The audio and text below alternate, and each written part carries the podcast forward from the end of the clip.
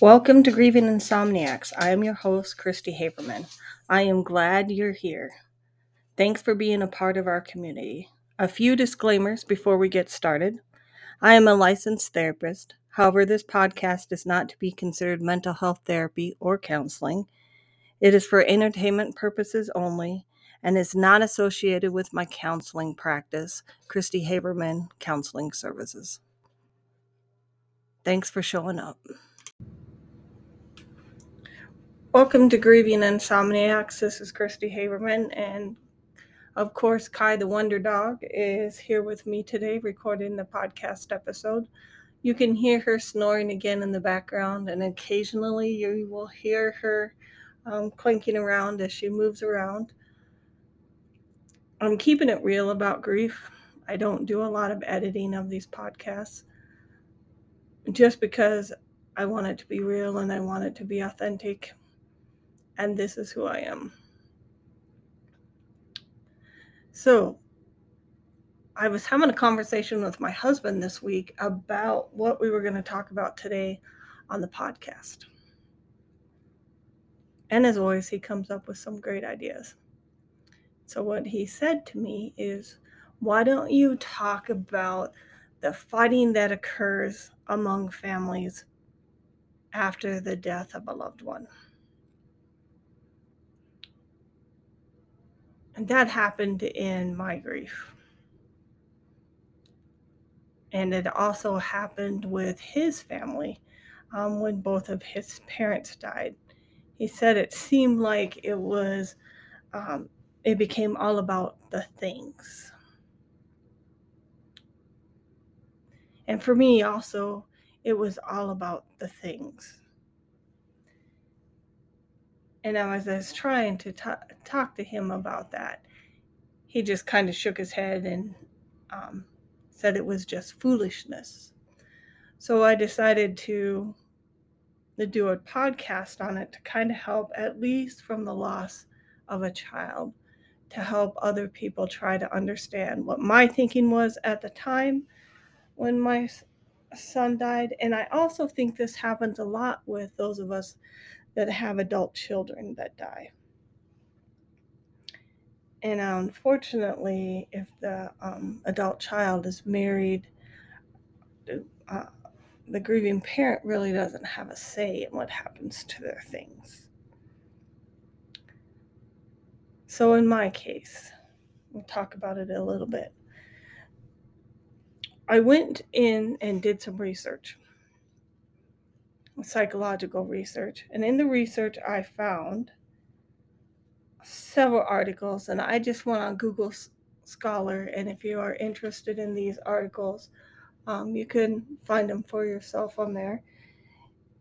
And one of the concepts that I found in the research was that our things, our possession, our clothes, um, they help define us how we dress defines who we are. Some people, you know, say that, you know, the goth people, the 80s people, you know, we look at people, how we dressed in the 80s, those of us were, that were still alive back then, and you can see, oh God, you know, the funky hair, the clothes, it's clearly recognizable.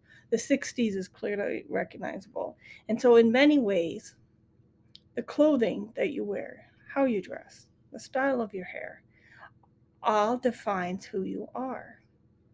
And then we can take it one step farther in our materialistic society where we live, the house we live in, the cars we drive. All of those things start to identify who you are, what your relation is to everyone else in this world, where your place is. So when you die, you don't need those things clearly you don't need those things. But the people around you are connected to you through those things. And I think that's the hardest thing for people to understand is letting go of the things is letting go of the person. So I found a really good, and it's the only one that I could find. Uh, it would have been a lot easier like if I have access to a research library, but I don't. And the article is, so you can look it up for yourself if you would like, is called Materials for Mourning The Bereavement Literature in the Afterlife of Clothes. And this whole article was about research into why people connected to their things. And it, they read various grief memoirs. I actually wrote one myself. And they developed themes through this research. So their hypothesis was this. Sorry, having trouble with the speech today. The power of clothing calls to mind our loved ones. So when we see that clothing, it brings up the memories that go along with the clothing, the thoughts that goes along in the um, with the clothing, clothing, and then our loved ones are represented by the clothing. So when I see something that my son wore, it's like my son was there. I can feel him, even though he's not there anymore, because I can feel the clothing. And the clothing shapes and helps us share our memories. And this was another interesting idea. These are not my thoughts, these all came from this article. The clothing reunites the living and the dead. And that is so true for me. Because even now, when Christopher comes to me in a dream and I remember him standing in that garage, it is one specific t shirt that he wore and his blue jeans and the way he wore them. So for me, most definitely, the clothing connects me to my memories of him. So there was a researcher, this was clear back in 1972. I had to look him up, C.M. Parkes. So C.M. Parkes believes that clothing was a transitional object. And so a transitional object would is something that helps you make a transition from one part of your life to another part of the life. So this would be when you put your infant children down and they you're trying to get them off the bottle so you give them a pacifier instead. Or um, they have a special blanket that they use when they can't cuddle with mom. Those are transitional objects. So for those of us that are grieving the transitional objects becomes the clothing. So i have talked about before in my own grief experience, um, Christopher was unmarried, lived in an apartment by himself, but he did have a three month old daughter. And of course, a daughter had a three month old daughter has a, a, a mother. And we had to empty out his apartment quickly. The lease was it was at the end of the month we had to get rid of his things. And I could not do it. I just could not do it. And even to this day, I was telling my husband about this, is I wish I had gotten a U-Haul and loaded up all of his things and brought them home. But you know what? They'd still be sitting in my driveway. That U-Haul, I probably would have rented it for 11 years so I didn't have to get rid of his stuff because I just wasn't ready. To get rid of his stuff meant that he was really dead. And I wasn't ready to say that he was dead. And it had happened so quickly. I had didn't hadn't even had the funeral. It just happened, or was it after the funeral? I think it was after the funeral. We left the day after. But it was still so close to when he died, and it was, and it was in such of a, a hurry and I didn't have an opportunity to really go through his things and decide did I want this? Did I want that? Did I want this? You know, there's so much. Like, and I wish that I've been able to keep his scrubs. I'm not a nurse. What would I do with scrubs? But those are one of the things that just like kills me. Um, I didn't keep as a cologne. I really wish I would have kept the cologne. There's an Axe spray. They don't make it anymore. It's Phoenix Rising that smells just like him. I used to shower with it because I wanted to smell him. The clothing to me meant that I could still connect with him. And I just wasn't ready to let all of it go. And then being forced to let it go made me very, very angry. Like, very angry. And I was at my emotions were all over, all over the place. I was up, I was down. And I wasn't rational. I know I wasn't rational. And I have no one to blame but myself for that. But at the same time, it was too soon to get rid of his things. It was too soon. I wasn't ready. So, in this conversation with my husband, I tried to explain that to him. Is that after the death of someone, when people want to hang on to their things and when they're fighting over who gets what, I really believe it's because they're trying to stay connected to the deceased loved one. They want to be they want to be close to them and they identify with that loved one through whatever the object is. And then there's always competition, right, between siblings. And one sibling what may want something and say, "Oh, you always got your own way, so I need to get X." You know, and then the other sibling says, "No, you always get your own way. I want Z." And then there's fighting. But really what all of that fighting is, and this is this is me now talking, not the research article that I read, is people trying to find their place like their place in this grieving process and they're they're still trying to stay attached to the, to this deceased loved one that has just died i mean because in reality my son was six three, like 220 pounds you know what was i going to do with all the shoes and you know all of his clothes and his furniture. I mean, I just wish I would have taken it all home. I'd still have it. I'd find room for it. I'd put it in my bedroom. I'd do something. I know I would have. But I didn't. I got rid of it all. And it was very, very hard. And I see in my support groups too, where women that have adult children that are married and the parents are asking, How do I ask my son's spouse for an item of clothing or something to remember him by? And I think you just ask. But you got to ask in such a way so they understand the meaning of it because they want to hang on to the clothes too because they want to continue to stay attached to him or her just as much as you do. And so it's sitting down having a conversation about, as hard as it may be,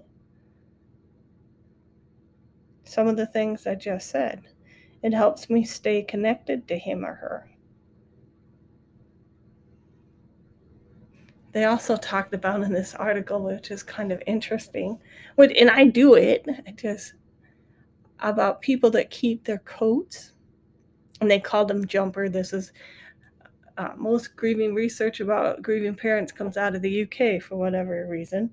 Um, they talk about jump, jumpers, which are actually just sweaters, and that wearing a sweater or the jacket of the deceased person makes you feel like you're being hugged by them and I still I have my son's old coat he left at our house.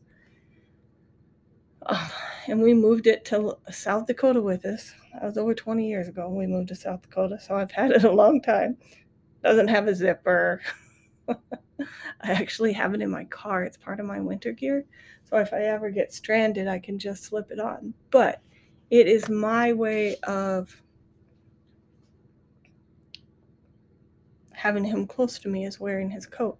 I still have I have two of his t-shirts still and I have his pajamas. And 100% his pajamas were and then the nice silk ones, which I can't even imagine him actually wearing, but whatever. Um, and I kept those too, and I used to wear those too. And I did that to keep him close to me so that I knew that he was around. He was, you know, it, it helped me be closer to him. And so, if you're in this situation where you don't have access to your loved one's belongings, or you have to have a conversation with the other person to see if they would give you something is just be honest about it. Be honest about why you want it and really examine your motive for why you want it. Like in my husband's case, it was a car. And it was the brother in law that wanted the car and was insistent that he get the car. And I'm not sure that that was a circumstance that was motivated by attachment to the deceased loved ones, but I know it definitely was for him and his brothers. And, you know, God, I can't remember how many years ago that was. Anyway, he's still angry about it. Um, still doesn't interact with that side of the family because he feels like, you know, that the fighting over that car was so unnecessary. Because him and his brothers and sisters, you know, was when their dad died. Their mom wasn't doing very well. And they didn't have the language really to communicate about attachment. Because that's what we're talking about is attachment. And attachment really is just a connection to the other person.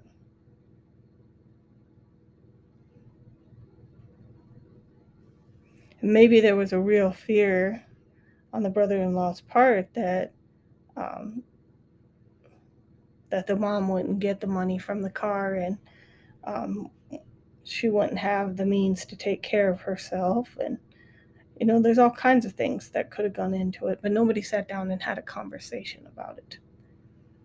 And i really believe you need to have a conversation about it because the things they help us connect to our deceased loved ones. But more than that, they help identify them. I still have a stocking cap that I wear. And I'm not sure it's Christopher's. It's a skateboarder one. And every time I put that thing on, um, the face looking back at me is not my own face, it's Christopher's face.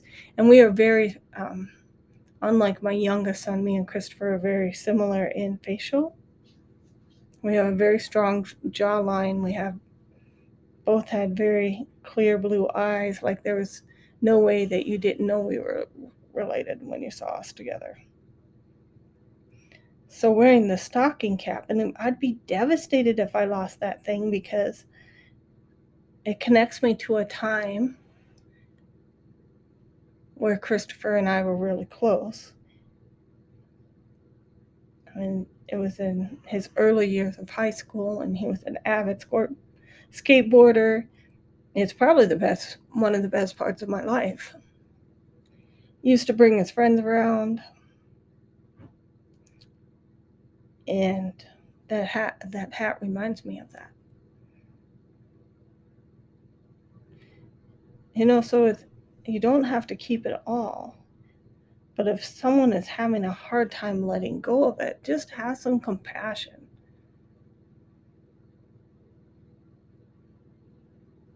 And if you're the spouse and you're listening to this, have some compassion for the your spouse's parents.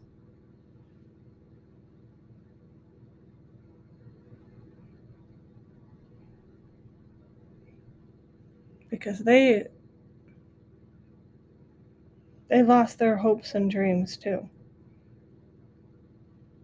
And oftentimes, what happens with older um, children too is the grandparents lose the connection to their grandchildren through the death of a spouse. It's sad, it happens. I wish there were more states that had grandparent rights, but there's not and the parents get to decide. And I think it's detrimental to the children too. So, those of us that are parents of older children that have died, our road's a little bit different than someone whose ch- child is younger. You know, teenagers, you know, kids in the middle school. um, they have full control over the belongings. They have full control over what they do with it, what they keep, what they don't keep. I guess unless they have divorced parents and you're not the custodial guardian, then that issue might come up. But hopefully, again, having a conversation about it and having some grace and understanding for the other person involved will help you navigate this very difficult part of the grieving process. I also see questions, and I wondered about it myself. So it's been 11 years. Yes, I still have Christopher's things. I still have his cell phone. I have not pulled it out and listened to it lately. I do have all of his pictures.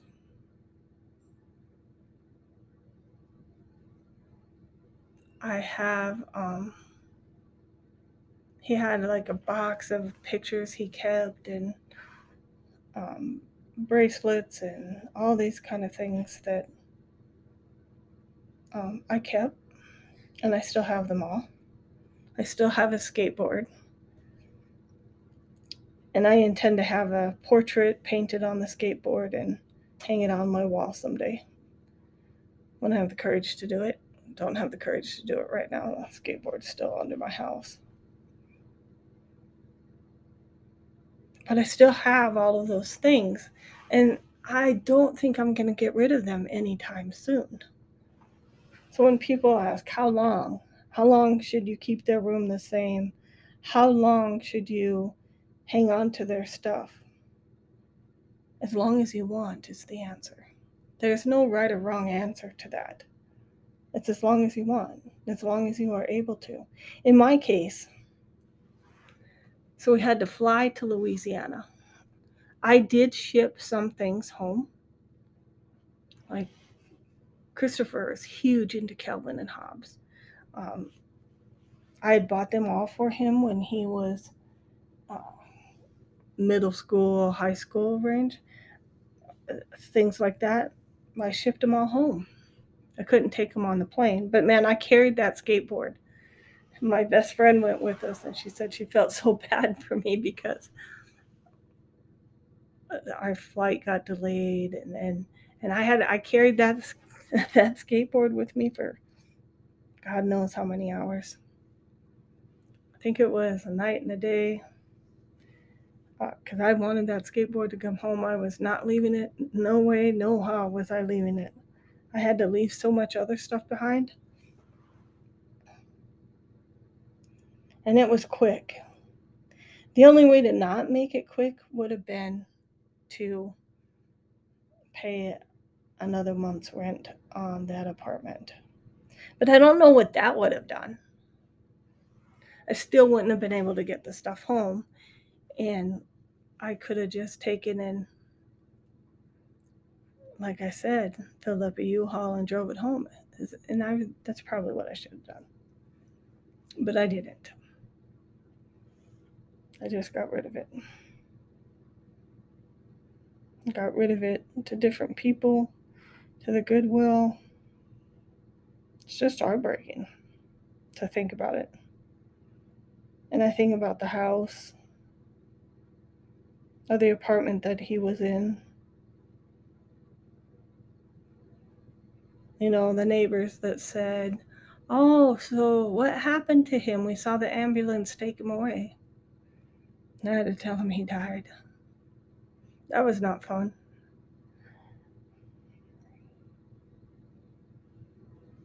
No one really thinks about this stuff, I don't think. They don't they don't think about how hard it is.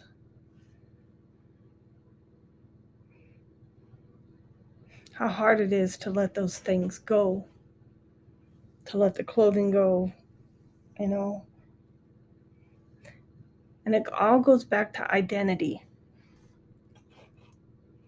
When the body's gone, so just think about this when the body's gone, and the only thing that you have left in the clothes is the clothes, is what their room looked like, um, their hobbies, in my case, the skateboards. when that's all you have left, they become very, very precious. And you hang on to them tightly.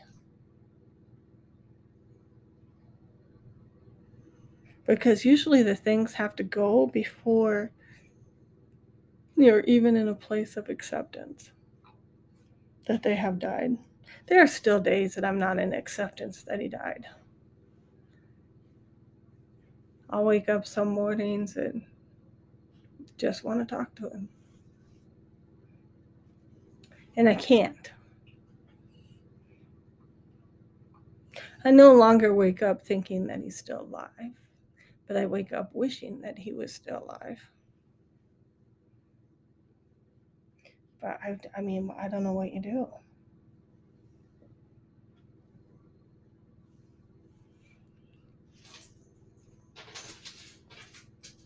I don't know what you do besides have great grace and compassion for each other. So, to sum it all up, is that there's no timeline for getting rid of their things. But you also need to understand that clothes and their things connect us to their connects us to them and then our, our desire to hold on to them is our desire to keep from having to acknowledge that they died. At least it was for me.